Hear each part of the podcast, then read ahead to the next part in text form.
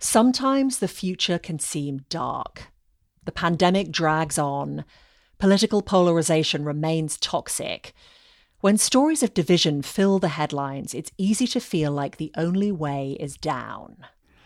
But what if that's simply not true? What if we gave less airtime, less space to voices of doom, and more to voices of hope?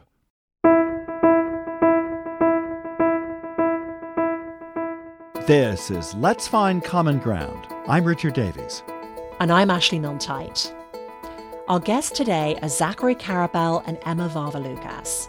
Zachary is the founder and Emma is executive director of the Progress Network, an organization that focuses on what's going right with the world.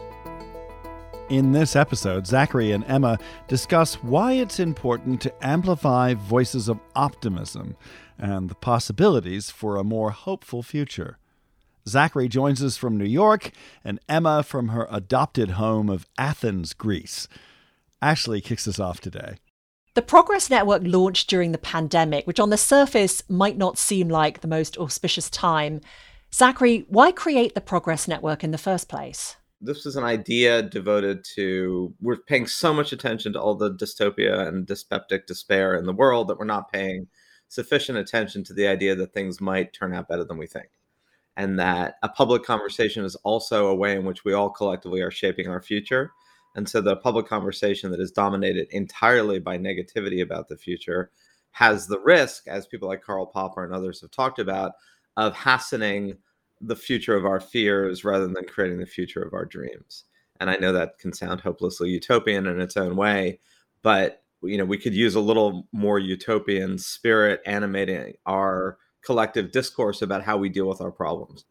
Um, but we decided that launching during COVID was actually exactly right because it was a low point of collective sensibilities about the future of the planet, the future of human beings, the way societies were meeting the challenge. And uh, I think it turned out to be, you know, exactly the right time in its own strange way. It's very easy to think of the current moment during our pandemic as being a moment of unique tragedy and an example of how things are going to hell for many people. How do you present a case that there are many examples of quiet progress as opposed to loud catastrophe? Part of it was an idea of there are lots of these voices that you just articulated that really nicely, Richard, uh, that do have that sensibility but they are atomized in a world of noise so that they're less than the collective sum of their parts. And the point of the Progress Network was to create a platform or network, call it what you will, uh, that would try to create some critical mass and connective tissue between these disparate voices. Disparate not by sensibility, just disparate by atomized in a noisy culture. Uh, so initially it was we'll just create a megaphone and a platform that will boost and amplify and connect um, but partly because of COVID, we started doing more events. Yeah, and the pandemic is actually a great example too, because on the one hand, of course, the pandemic is an enormous tragedy. But we also were vastly better prepared for this pandemic than any other point in human history. We knew how the virus was being transmitted very quickly. We developed vaccines very quickly. From an execution perspective, maybe not so great, but there was a lot that happened in this pandemic that there's no way that could have happened even 10 years ago. So even in the midst of very intense tragedy, there is a lot of quiet progress going on. And sometimes we just we need people to point it out for us because that's not what we're used to hearing in the news. Our show is called Let's Find Common Ground. And I was wondering if you think that the catastrophic view of the world is is part of this problem.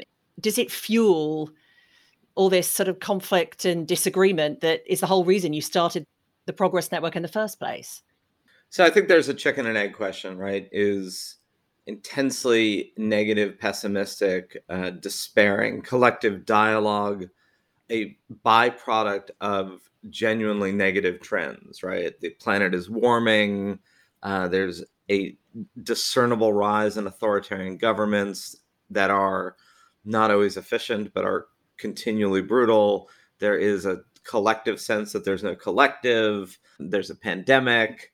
So there's you know there's a bill of particulars that you can list that lead to a sense of huh this is not the most optimal But I do think that a belief in your collective ability to solve real problems is a necessary ingredient in solving those problems. And that to some degree, what's been striking, for instance, in the United States is the really the cultural shift from a culture that was naively optimistic about its ability to solve problems to one that is, I think, probably unreasonably pessimistic about its ability to solve problems. America is frequently gripped by moral panics, and sometimes the body politic does swing somewhat wildly from one thought to another. Emma, how does it look to you in Athens, this sense that America, which has always been thought of as a country of optimism, is now gripped by pessimism? Yeah, I mean, certainly, I think having far more dysfunctional government than the United States for far longer, and in many ways, a far more dysfunctional society, you know, for the last 50 years than the US, um, and a place where there's a lot less opportunity generally. It does feel sometimes that, like, the sort of moral panic and the hysteria in the US, like, is in fact hysteria because, you know, a lot of people here, when I say, oh, I came to Athens from New York, they look at me and they're like, why? Like, why would you do that? Why would you ever decide to come here? Because America is still like the land of opportunity and the, and the place where you can really make it. So it's strange that actually, when you're inside the United States, the general tenor of the conversation is like, we're kind of terrible and we're moving towards chaos and destruction progress progress i should say progress often happens sort of slowly and quietly you know, one example is the, the fact that um, there's this big decline in the number of babies to die in the early months of their lives. But disasters are often sudden and dramatic. Do you think this affects the way we all view the world? Yeah, I mean, there is just a human tendency, which we all know, um, to pay attention to drama and change. Um, it's why most, you know, plays, most narrative, most shows have an arc. Even romance has an arc, right? You meet someone and then something bad happens and then eventually something good happens. But stories of things progressively getting better are almost de facto in terms of human beings storytelling. They're not stories. They may be facts, but they're not stories because they, they lack that that oomph and and it requires effort to turn that into a story. So Walter Isaacson recently wrote this book, The Code Breakers, about the you know massive work underway in terms of unlocking the genome and some of the technology behind our mRNA vaccines. And he managed to make that you know a story of of innovation and change. He did the same with Einstein. We have done that in the past. There are heroic narratives of look at what people did individually and collectively to surmount problems but you need a receptive culture for those to be interesting stories. And you need to somehow, I think, change the culture a little bit in order to make it more receptive. And that's also part of the point of the Progress Network. And in some ways, the pandemic helps a little bit with that because, you know, as Zachary said, we first were thinking, okay, we're going to launch in April 2020, and then the pandemic hit. We were thinking for a moment, like, how do we tell people that the future might be better in the midst of a short term future where everything is undeniably a lot worse. But actually, that kind of like extreme badness leads to a hunger and a thirst, I think, for people to receive information that is more quietly inspirational and uh, it has that positive story arc that Zachary's talking about. It's also not a crowded space. no, it's not. it's not. Emma, I wanted to ask you um, a little bit about your faith because you're a Buddhist and I was wondering if your religion helps you navigate some of these big shifts we've been undergoing lately, especially perhaps the pandemic. Yeah, definitely. I mean, something that people may or may not know about Buddhism. It's really great for tempering your expectations. um, there's four noble truths in Buddhism, and the first noble truth is that life inevitably contains suffering which sounds extraordinarily basic, but is something that if you go from that as a starting point, that despite everybody's best intentions and despite all the good there is in the world, that it's just of the nature of human existence for, for there to be suffering. People die, we grow old, we face myriad kinds of problems that, you know, in our life that we had to deal with. And starting from that point of just, you know what, I'm going to encounter suffering in my life. It's up to me to figure out how to respond to that in an inspired way has been very helpful to me. Rather than, than going from a starting point of, I expect things to be wonderful and I'm disappointed and think that I'm alone in my suffering when suffering inevitably arises. Emma Varvaloucas and Zachary Karabell on Let's Find Common Ground. I'm Ashley. And I'm Richard. The holiday season is about to kick off, and Tuesday, November 30th is Giving Day. This podcast is free to listen to and produce for Common Ground Committee, a nonprofit organization that promotes constructive ways to find common ground at a time of deep division. If you're giving on November 30th, please remember us in your plans. Just go to commongroundcommittee.org to donate. We also have a complimentary downloadable holiday guide and blog post on the website. It's called Your Essential Guide to Civil Political Conversations, plus a webinar on the same topic. Again, go to commongroundcommittee.org to find out more and have a good Thanksgiving. Yeah. And now back to our interview with Zachary Karabell and Emma Varvaloucas. Let's talk about climate change. We're well aware in the media of the possibility of catastrophe. Uh, we hear about that a lot. Can we change the lens so that uh, the emphasis is more on trying to find agreement or common ground on the future of the planet and, and less on just doom and gloom? Yeah, I think so. I certainly understand why the lens of climate change has been a catastrophizing one um, because when the you know issue first started being talked about, there was so much work to be done to just bring people onto the the perspective of this is a serious issue that needs to be paid attention to. I think we've kind of moved past that point. I think that for the most part, the the world understands that this is a serious issue we need to pay attention to, and that we would do better to not understand it as an existential risk to humanity because I think that that shuts people down and turns people off and understand it more as yes, this is a very serious issue, but let's come together in a sober headed kind of way to to figure it out. And I think part of it too is um, even the really bad climate change we're talking about is going to leave however many billions of people inhabiting the planet and living their lives. Uh, maybe living their lives in a way that that, that is uh, less optimal than we would like. Um, but there's a lot we could be doing to focusing on okay, what does a lived life look like in a warmer world? And it's not we're all going to be dead, right? It's we're all going to be here. So what does that look like? How do we make sure we create the most constructive planet for that? And less hospitable does not mean inhospitable.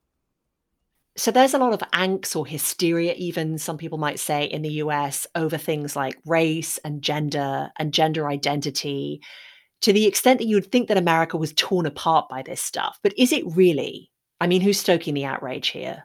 Yeah, so we had Jonathan Haidt on our podcast recently. Jonathan is a Progress Network member, and he had a little phrase from David Brooks that I thought was really applicable for this, which is that David Brooks calls the culture wars the rich white civil war, meaning that the people who are really stoking those fires are both from the right and from the left, a particular cohort being rich and white. And for people who don't fall into those, you know, sects, so to speak, the culture wars aren't actually as flaming as they may seem online.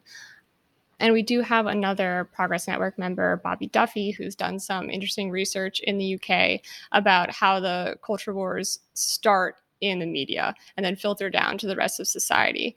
Um, and I believe that's what we've seen happen in the US as well that there's a lot of arguments going on in various publications and in various newspapers and various magazines, places online.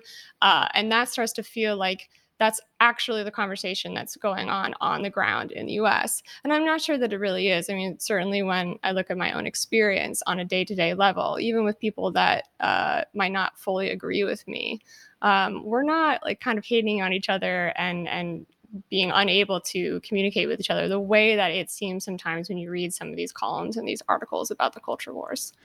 So, from where you sit, Zachary, do you think that polarization in America is getting worse? Or do you see some hopeful signs that people are now realizing that this is a real problem and it's holding up progress in many spheres of our public life? So, my first professional incarnation was as an historian, and I trained as an historian. I got a PhD in history. And from my vantage, America has always been intensely polarized. Uh, but that there's a baby boom generation that had an experience of sort of faux consensus, Cold War generated, that really only existed for a brief period of time in the mid 50s into the early 60s. Uh, and then a kind of you know magical redux moment in the 80s and i think that that illusion of consensus shapes a perception of polarization. What I mean by that is the perception that polarization is somehow anomalous and negative and decline as opposed to much more of a steady state. So I think the United States, like many societies, uh, has been full of intense, angry, brutal, hateful conflict. And while that is in no way something one should celebrate, the belief that that's aberrant or that there is a, a point from which we have declined and are therefore spiraling down, I just think is a complete misreading of our past in a way that both the left and the right are equally guilty of. So I don't look at our present polarization and go, oh my God.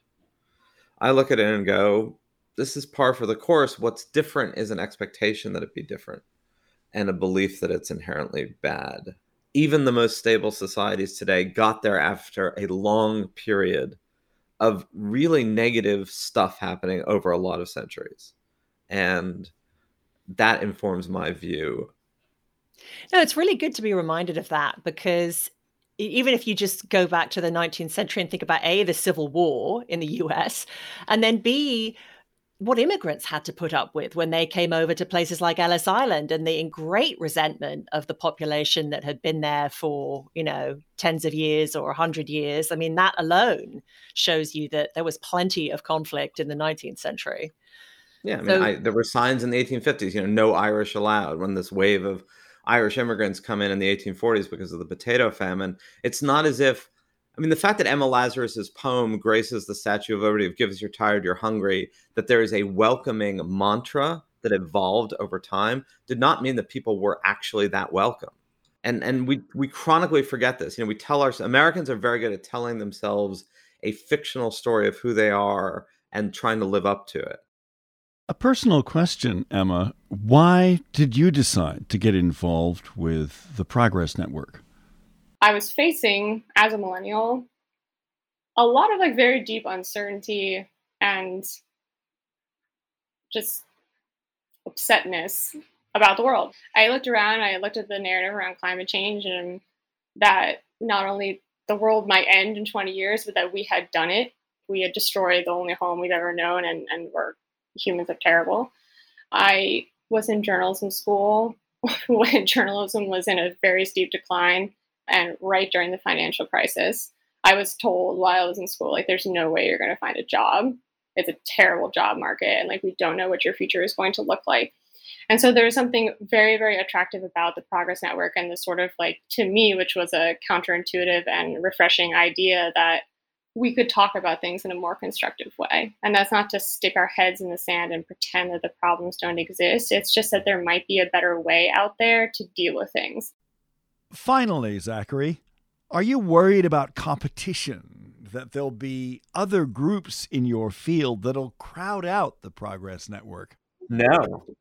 You want more, you don't want less. I would love there to be 14 Progress Networks. You know, even if they had the same name, it's like I don't I don't care. I care about the amplification such that this is more part of our conversation. And it's probably not going to happen through mainstream media, which I am, you know, often in and therefore complicit with. But there's so many channels and pathways to ideas entering the world by virtue of the technologies that we've created over the past 10 to 20 years. So i'm I, you know i am an optimist in the sense of i believe this to be possible and i hope that this is only one of many similar and like-minded endeavors. Zachary karabell and emma varvaloucas of the progress network on let's find common ground emma and zachary are also the hosts of their own podcast aptly named what could go right? This is let's find common ground. I'm richard davies. And i'm ashley milne-tyte thanks for listening.